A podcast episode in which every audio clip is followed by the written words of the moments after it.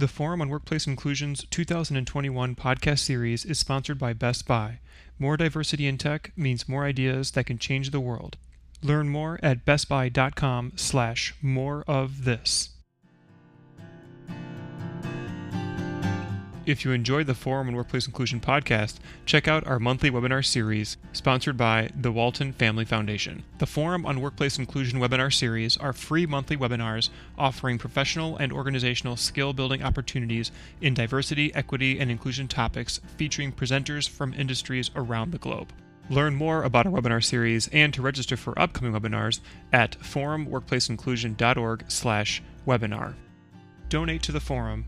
We get to engage people, advance ideas, and ignite change because of the generous support from our community. If you find our resources meaningful or valuable, please consider supporting the Forum today. Visit forumworkplaceinclusion.org/donate. That's forumworkplaceinclusion.org/donate.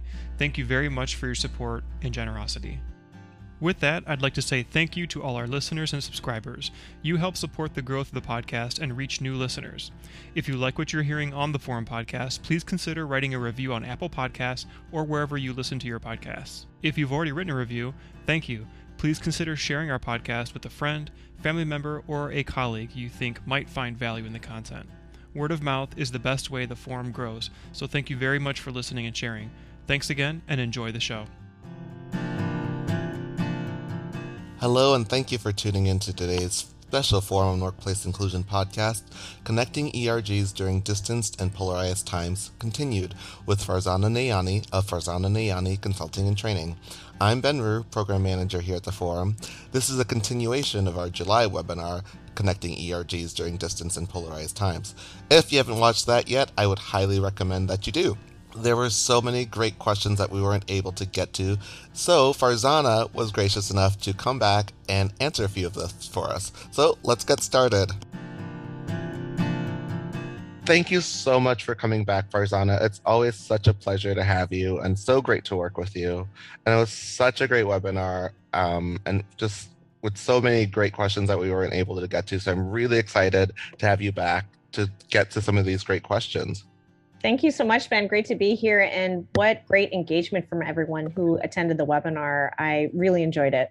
Yeah. And like I said, there were quite a few great questions that we weren't able to get to. So we're going to go ahead and hop on in. So we chose a handful of them to get to answer. And I think the first one is a really great one to start with, which is what differentiates ERGs from affinity groups? This is a great question because depending on the organization, there may be an interest in starting an affinity group versus an employee resource group, and it's good to know the difference. So an affinity group is a gathering and an organization around a demographic grouping. So it could be around ethnic identity, or it could be around age or gender or any of the above. And what it does is it gives a chance for people to build community and come together as a collective and rally around that identity and have a chance to really focus in on that. Employee resource groups within organizations serve a purpose to, in addition to connecting with those identities at hand, they actually serve a purpose of supporting employees, supporting the workplace culture, looking at how to retain, the workforce or support career advancement, and can be tied to the business as well. But the focus really is on assisting and being there for the employees, in addition to aligning with the business. So it really can serve different purposes. You may see in educational institutions that the term affinity groups just makes more sense because, of course, students aren't employees. Yeah. So you'll see that in schools and higher education institutions, et cetera. But both of them do come together around the identity. Great. Thank you so much for clarifying that. And there's, in the corporate world, there are quite a few different ones. There's ERGs, BRGs, BENs. Could you just explain a little bit of the differentiates or just what those different group names mean? yes, each company may have their own experience of what it means to have a collective group. Mm-hmm. And so the focus can be on employees. And so it's an employee research group. A company may favor the alignment on business and then therefore call it a business resource group. There are some models that actually show an evolution of this, but it really does come down to the goals and purpose. And as for the other names, some of them can be Ohana groupings. Salesforce used to call their groups Ohana groupings. Okay. Or it could be employee networks. Nike calls them employee networks. So it just depends on the organization and what they want to call the group. Thanks for clarifying that. Yeah, it's so funny, like us in this world, it just seems so natural to us. But like I have, my partner is a therapist, and just when I start saying things like ERGs and BRGs, it just just goes blank and just like, what do any of those mean? Right. There's so much jargon. So it's good to clarify. I actually did one of our conference sessions at the forum, and I started using the word ERG, and someone stopped me and said, what does that mean? And it was a good reminder that we need to level set around these terms. Not everyone has the same understanding. So it's great to take a look at the meaning of all of them. Yeah, definitely. And that kind of flows really well into the next question, which is, if you're attempting to introduce ERGs, what is the best practice to educate on why and purpose to employees and members of DEIB committee of your organization? This is a great question, because what we may want to do is start an ERG, but not everyone actually knows what they are or the purpose, or there may be some fear around what it entails, the time commitment, and maybe a lack of understanding as to the purpose of them. So as you're attempting to introduce ERGs, the first thing is to communicate who can belong to them and also what they're for. And actually, all ERGs should be open to everyone.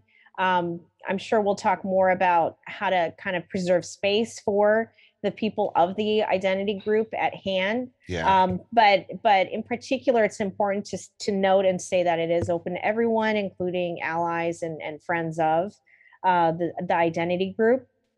In terms of what best practices are, in terms of educating why and the purpose of them, what's interesting is that the issue may be that this might not be clarified.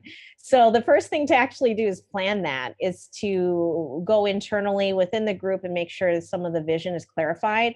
And that's why we recommend actually doing a charter. I always suggest that every employee research group should have a charter. It should be clear what the vision, the purpose of the organizing group is, who the leaders and officers are, where the budget comes from, what the term limits are on each of the roles, and just have those nuts and bolts worked out. So when people do ask, that's clear.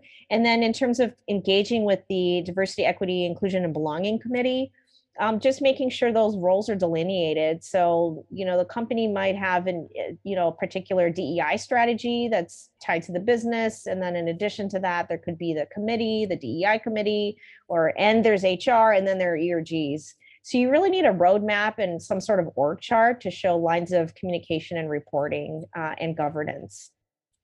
Yeah, definitely. Because even I got a little lost as you were listing everything at the end there. Right. And it's so great to thinking about a couple of years ago. Well, not a couple of years ago. Maybe like 10 years ago, when it was just HR was the only. Oh, yeah. Mm-hmm. And now to think that it's evolved to, now that there are ERGs and, the diversity, equity, and belonging committees and offices is just really amazing. It is great. And at the same time, the challenge is communicating across those lines and making sure the roles are clear. So in my consulting work that I do with DEI, with different companies and organizations, this is, one of the top questions is how to have lines of communication and reporting and sharing across these different groups, and then also with the general staff. Yeah. And I mean, it also takes really great leadership, which also leads into the next question, which is, what are you seeing ERG leaders do to better align the ERG talent movement advancement across the enterprise in partnership with HR?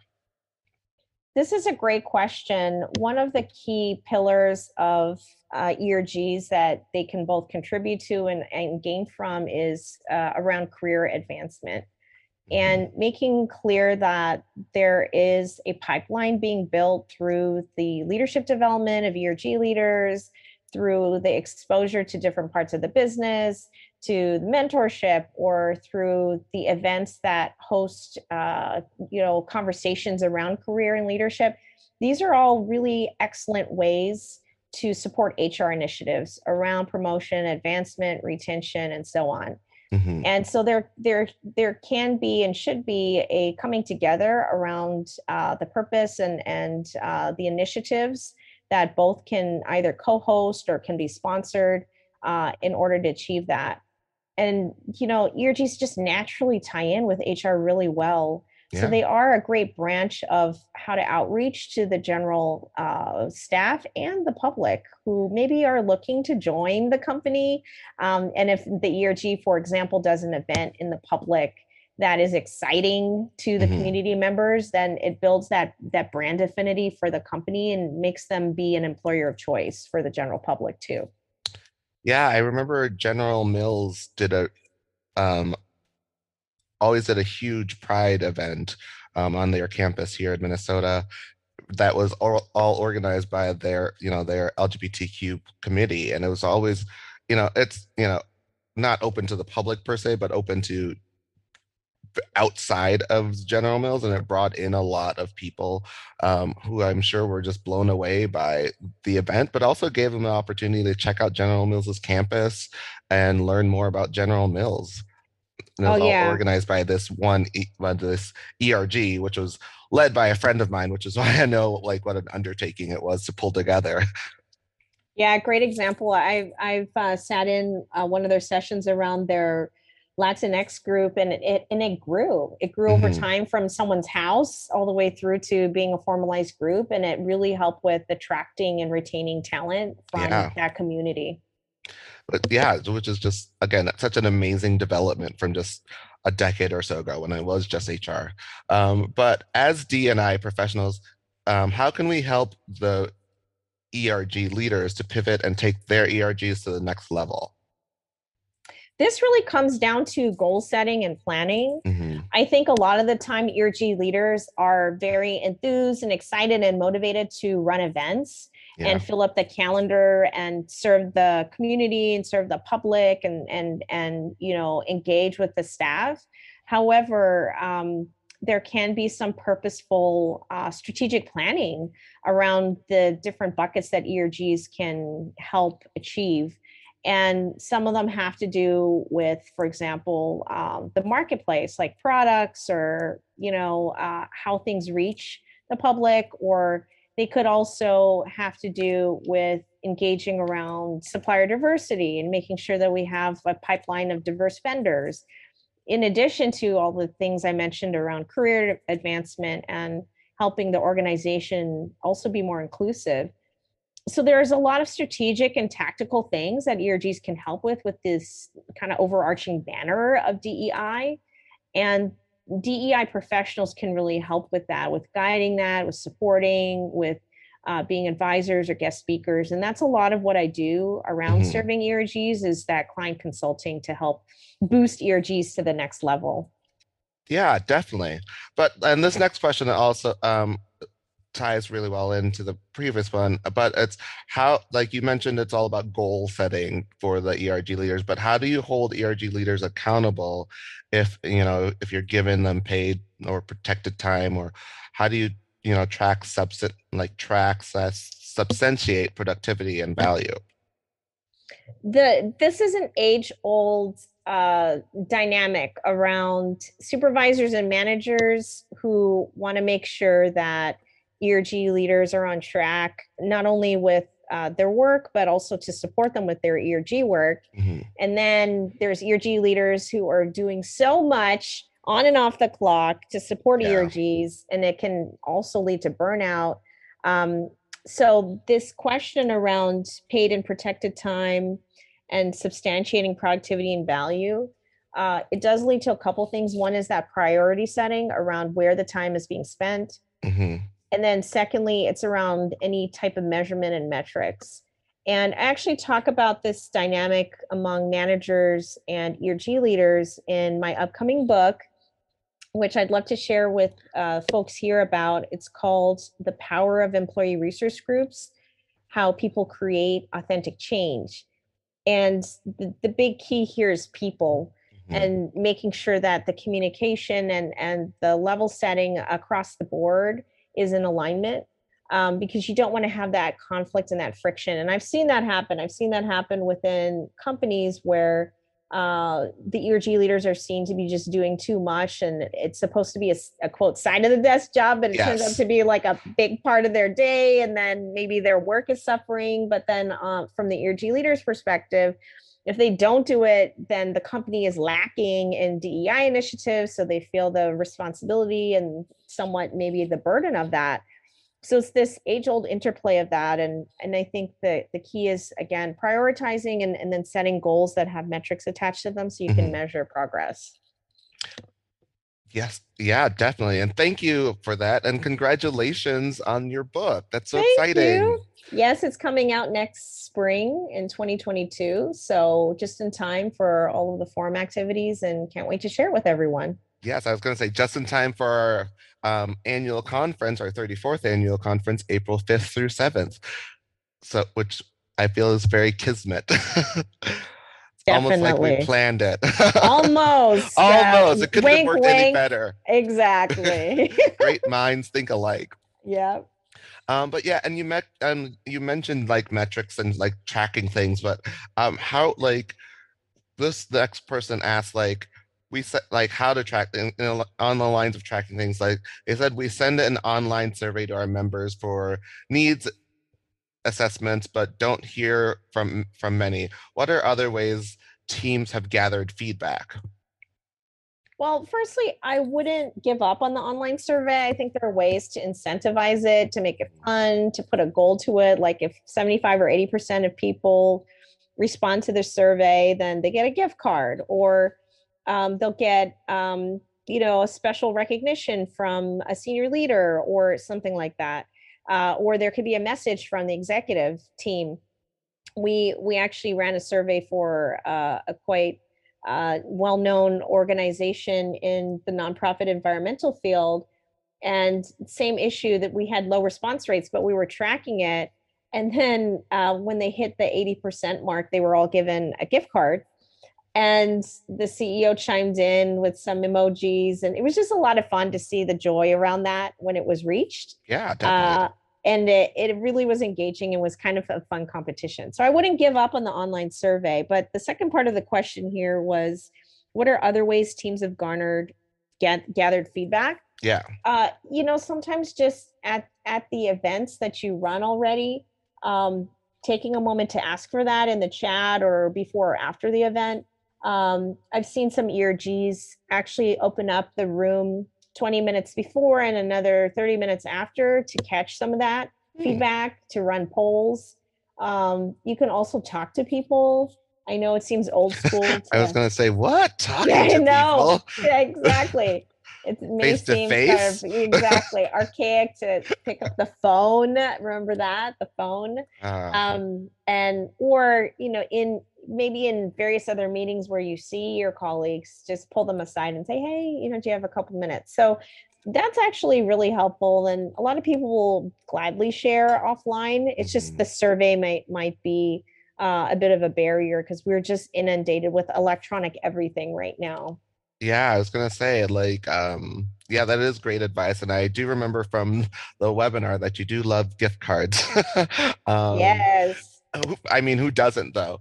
And I would say that phones are having a little bit of a comeback because people are just tired of emails and virtual and Zooming. And I found myself calling friends and calling colleagues, which I never did before because I was just like, just text me. But now I'm just tired of looking at screens. So it's just like, yeah, let's just call and talk to each other, hear each other's voices without having to see each other's faces. Right. Now this next one ties back into something you mentioned in the beginning in your answer to the first question, which is actually a very, very important topic, an important question, which is how do we engage allies in your ERG without members feeling like their safe space where they can be their authentic selves is being interrupted? The way to engage allies with ERGs is to have both the space preserved for individuals of that identity group and then a separate time where the identity group members and allies come together. So that's just the key there. The magic formula is it's a both and. And a lot of the time people feel like it's either or, like everything's open to everybody all the time or nothing is open to everybody, right? And we can do both. So there's the opportunity to do that. I think another way to do it is to be active in cross collaboration amongst ERGs. So then you do have allies built in. So you actually have the ability for that person to be present naturally so they don't feel left out because it's a cross collaborative event with different faces and different identities. You know, I've seen ERG leaders who are allies of a group become officers because let's say the ERG team lost their treasurer and now someone else can step in and it's the friend of somebody. I've seen that more often than not, to believe it or not, where because if you think about it, ERG groups are often people who are of marginalized identities. They already are carrying a lot, you know, in their day and in you know, the world and also at work. And so not everyone can commit to leadership roles. They want to come, but they can't often have like the bandwidth to do it. So that's where allies come in. And I've just seen a lot of really great support from allies. It's just been such a beautiful collaboration. I'm really for allies being involved, but at the same time, having space preserved for individuals of the identity demographic. Oh yeah, definitely. And I mean, I love the idea of allies, you know, in various leadership roles.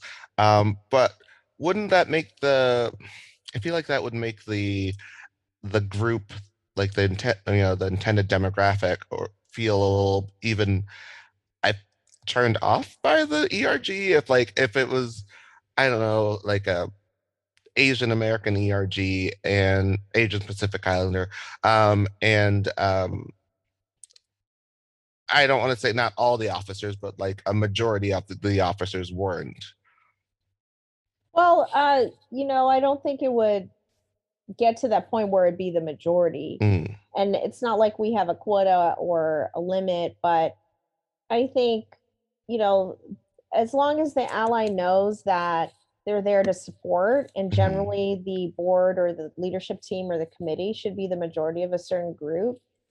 Most of the time people work it out. Now, if people feel turned off because even if one person is there, there's just dynamics that we have to overcome and understand that there's a working together that can and needs to happen, but also just, again, the dynamics of the bandwidth of people. Yeah. And quite frankly, a lot of regions don't have enough people of a certain demographic to fill the roles. So that's how we can be creative to help it actually continue. That's a really great point. And yeah, bandwidth is so important, and people, I guess, don't take into account a lot of times that these ERG leaders are volunteers and have jobs outside of the ERG that they need to still do. Exactly. Yeah. And so we really need to, you know, help them and take care of them, which is the next question is along the lines of how do we take care of DEI leaders who may be struggling with their own emotions and having to hold space for the organization? Such a perfect question for the current times with all that is going on. Yeah. And ERG leaders, to me, are carrying a lot. With not only being the people who are of a marginalized group oftentimes, but then because of their lived experience, they're tapped even more to speak on things like Black Lives Matter or LGBTQIA plus identity or, you know, the anti-Asian racism, which I referenced earlier, and so on, and these issues. And so naturally people go to them for their expertise. Now that's great. And the issue is that people are also going through those elements of those identities in general. So they may feel the burden or the emotional tug or difficulty and challenge of the current times, given all of that. And I actually created a video series about this, where I talked about how to connect with people during not only remote times, but polarized times. And my main focus was this around how to support people and not overburden them. Mm-hmm. So how we do it is really to relieve folks of that responsibility, to make sure processes in place at the organization support a structure where everyone is involved, not just the certain groups. And then really, I can't say enough about mental health and advocacy for that within the organizations and making sure that that's available to people. Yes, definitely. And again, thank you for all you do to support and educate. Where can people find this video series that you just mentioned? You can actually access it from my website, which is www.farzananayani.com, and then it's /ERG. And there's a lot of ERG resources there. I have a tips sheet on how to maximize your ERG during these times. There's a 2-part video series that's for free. You can just download it by putting in your email. And then I do have information about my book there. So I've created an entire section on the website to make sure that all those resources are in one place, because I get asked these questions a lot. And I wanted to create something for people to be able to access themselves. That's awesome. And again, thank you for doing that and doing all this work, making it easy, a little bit easier for the rest of us. Right. And this next one is, we're getting towards the end here, but this next one is how to reach people outside of our main communication tool. Looks like they use Yammer, which I'm not super familiar with. Right. So there are these tools and platforms that are used internally. Yammer is one, and some of them have a range of communication, or they could be dashboards where they track ERG activity, or they can actually help with event planning. Some of them can be tied to HR and performance. I've seen the back end of some of these. So, the key is what is your goal? And in terms of how to reach people outside of the main tool, it comes back to some strategic ways to engage people. So again, I mentioned, just social contact and making sure people are engaged individually and directly. I just heard from a DEI leader at a company that what he does is he incorporates a +1 initiative, which is if you are going to an event, try to get someone who isn't involved to come. And I know Harley Davidson does this with their employee research groups too. And so some of that is built in, and it makes it fun where you can start to reach people who you normally wouldn't have. So there are ways that you can build it into the initiatives you already have to try to reach people. The other way also is to make sure that leaders within the organization who aren't involved with ERGs know about the initiatives and can spread the word. And so that's what your executive sponsor can help with, as well as other advisors and your DEI committee. Yes, like executive sponsors and getting leadership involved is so, like, leadership outside of the ERG is so important for getting the word out there, and also just encouraging the ERGs and their members, just so important. I'm so sorry to have to say this is our last question, but I think it is. It's been so fun talking to you, as always.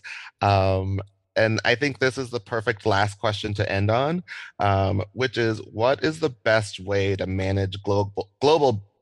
Oh, they said BRGs in a way that allows for a global structure with regional/local relevance? This is an excellent question around how to manage global employee research groups in a way that really takes into account not only the headquarters and the company culture and the functioning of the organization, but regional differences. And this is key because the cultural differences regionally can even come down to laws, like what is allowed legally or not in terms of gathering information or in terms of certain identities existing, which is, quite a range. And it's a real conversation we need to have, right? Mm-hmm. And so sometimes the advocacy and the normalcy we have around certain identities in certain countries is not the same. So the first thing I would recommend with establishing and expanding global ERGs is to do listening sessions, to actually start to hear from different company leaders and staff, employees in the regions from the identity groups, and ask them, what is happening, what their needs are, and what's going on the ground, and do that surveying of, kind of a pulse check for people. And then from there, you can establish if there's enough traction to have the employee research group, or if there's even a need.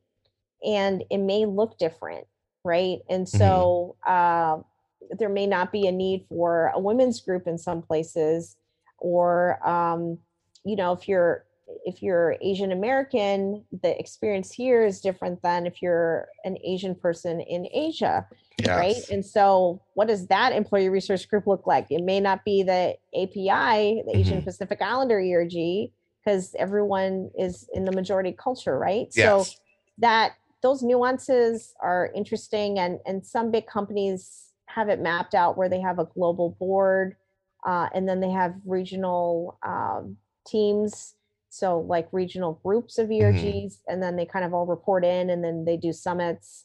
So it can be an entire matrix depending on how large your organization is. But another key opportunity is around mergers and acquisitions. And a lot of companies actually do a lot of work around integrating culture, and ERGs can help with that. So this is an entire longer conversation. And now that I'm thinking about it, it might be worth another hour just to work through that. And I just love getting these questions that, really tap into what is on the minds of people around the world. Yeah, definitely. I was going to say, as you were answering that question, I was thinking about the one about the educating on the why and purpose of and members to the DEIB committee, and there's all the different ways, like all the different links and connections, and taking that to a global company or global scale for a company is just definitely more than we could cover in these last couple of minutes. So I thank you so much for coming back, Farzana. It's always such a pleasure to talk to you and to learn more. I know I've learned a lot from this, from both the webinar and from this podcast. Definitely check out the webinar because there's also a lot of great information here, there. And but yes, thank you again for coming back, and thank you to our listeners. Thank you, Ben. It's been such a pleasure and great to be back again, and just enjoying the conversation around ERGs, and keep it up, everyone. I encourage it, and I'm so excited to see the progress and growth. Great. Thanks, everyone. Thank you so much, Farzana, for coming back for this wonderful podcast and answering these important questions. And thank you to our listeners for joining. If you'd like to learn more about connecting ERGs, you can email Farzana directly at farzana@farzananayani.com, or you can visit her website, www.farzananayani.com/ERG. New episodes of the Forum Podcast are available at forumworkplaceinclusion.org/podcast. Episodes can also be found on Apple Podcasts, Spotify, Anchor, and Stitcher. Thank you again for listening, and have a great day. Thank you again for listening to the Forum and Workplace Inclusion podcast. Don't forget to subscribe to our podcast to get updates on the latest episodes. Also, tell us what you think by reviewing our podcast. We'd love to hear your feedback. For more information, visit us at forumworkplaceinclusion.org, or search Workplace Forum on Facebook, Twitter, and LinkedIn. Thank you very much, and have a great day. The Forum on Workplace Inclusion podcast is recorded at Augsburg University in Minneapolis, Minnesota. One of the most diverse private colleges in the Midwest, Augsburg University offers more than 50 undergraduate majors and 9 graduate degrees to 3,400 students of diverse backgrounds at its campus in the vibrant center of the Twin Cities and nearby Rochester, Minnesota location. Augsburg educates students to be informed citizens, thoughtful stewards, critical thinkers, and responsible leaders. An Augsburg education is defined by excellence in the liberal arts and professional studies, guided by the faith and values of the Lutheran Church, and shaped by its urban and global settings. Learn more at augsburg.edu.